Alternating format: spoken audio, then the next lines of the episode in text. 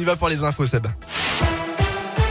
Et à la une, un Indinois condamné à 7 ans de prison. L'individu a été jugé hier et mardi par la cour d'assises pour des viols commis sur son ex-compagne. Les faits remontent à 2020. Le couple s'était séparé, mais lui refusait de partir. Il a alors violé trois fois et battu son ex-compagne dans le pays. Le prévenu a nié les faits lors de l'audience qui s'est déroulée à huis clos. Et en plus de la peine d'emprisonnement, il a interdiction de séjour dans l'un et d'entrer en contact avec la victime. Toujours dans l'un, une personne âgée s'est retrouvée à la rue. Hier à Oyonnax, son propriétaire a en fait changé la serrure de son appartement le temps de sa promenade. La municipalité de la ville s'est rendue sur place afin de constater la situation. Un hébergement temporaire a été proposé et une assistante sociale a été appelée. Le propriétaire a expliqué que son locataire n'avait tout simplement pas payé son loyer depuis six mois. Il a par ailleurs affirmé que la porte resterait verrouillée. Dans l'actu également, face au nouveau rebond de l'épidémie, faut-il rendre le port du masque obligatoire en intérieur? Oui, d'après deux auditeurs sur trois. C'est ce qui ressort de la tendance de notre question du jour sur radioscoop.com. Emmanuel Macron a d'ailleurs ouvert la porte à un retour du masque en intérieur si la situation se dégrade, notamment dans les hôpitaux. Plus de 145 000 nouveaux cas de Covid ont été détectés hier en France. Vous noterez que dans l'Ain, le taux d'incidence atteint 670 cas pour 100 000 habitants, 669 cas pour la Saône-et-Loire. Jour de manif des retraités, ils réclament des augmentations de leurs pensions. La CGT a appelé à défiler aujourd'hui dans une vingtaine de villes de France, dont Lyon et Clermont.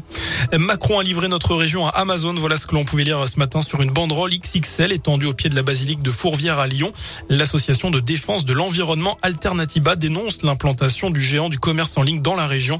Une entreprise responsable, selon les militants, de destruction d'emplois, en plus d'entraîner des conséquences directes sur les terrains d'Auvergne-Rhône-Alpes où s'implantent les entrepôts. Un enfant ukrainien sur deux a été déplacé depuis le début de l'invasion russe il y a un mois jour pour jour. C'est le bilan de l'UNICEF, pardon. 4,3 millions d'enfants au total. Ce matin, la ville de Lugansk a été euh, bombardée. Il y a au moins quatre personnes qui sont décédées, dont deux enfants, alors que les chefs d'État et de gouvernement occidentaux participent aujourd'hui à un sommet commun de l'OTAN, du G7 et de l'Union européenne à Bruxelles. On passe au sport. Sept champions olympiques et paralympiques de Pékin décorés ce matin de la Légion d'honneur.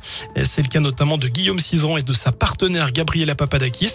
Et puis on pense aussi au biathlète Quentin Fillon-Maillet qui a reçu cette distinction. Enfin, on connaît euh, désormais les huit premières petites phrases retenues pour le prix de l'humour politique. Et il y a plusieurs candidats à la présidentielle qui sont concernés. On retrouve le communiste Fabien Roussel avec cette phrase Les stations-service sont le seul endroit en France où celui qui tient le pistolet est aussi celui qui se fait braquer. Ou encore Anne Hidalgo euh, qui a dit ça roule mieux, ça roule vraiment mieux à Paris.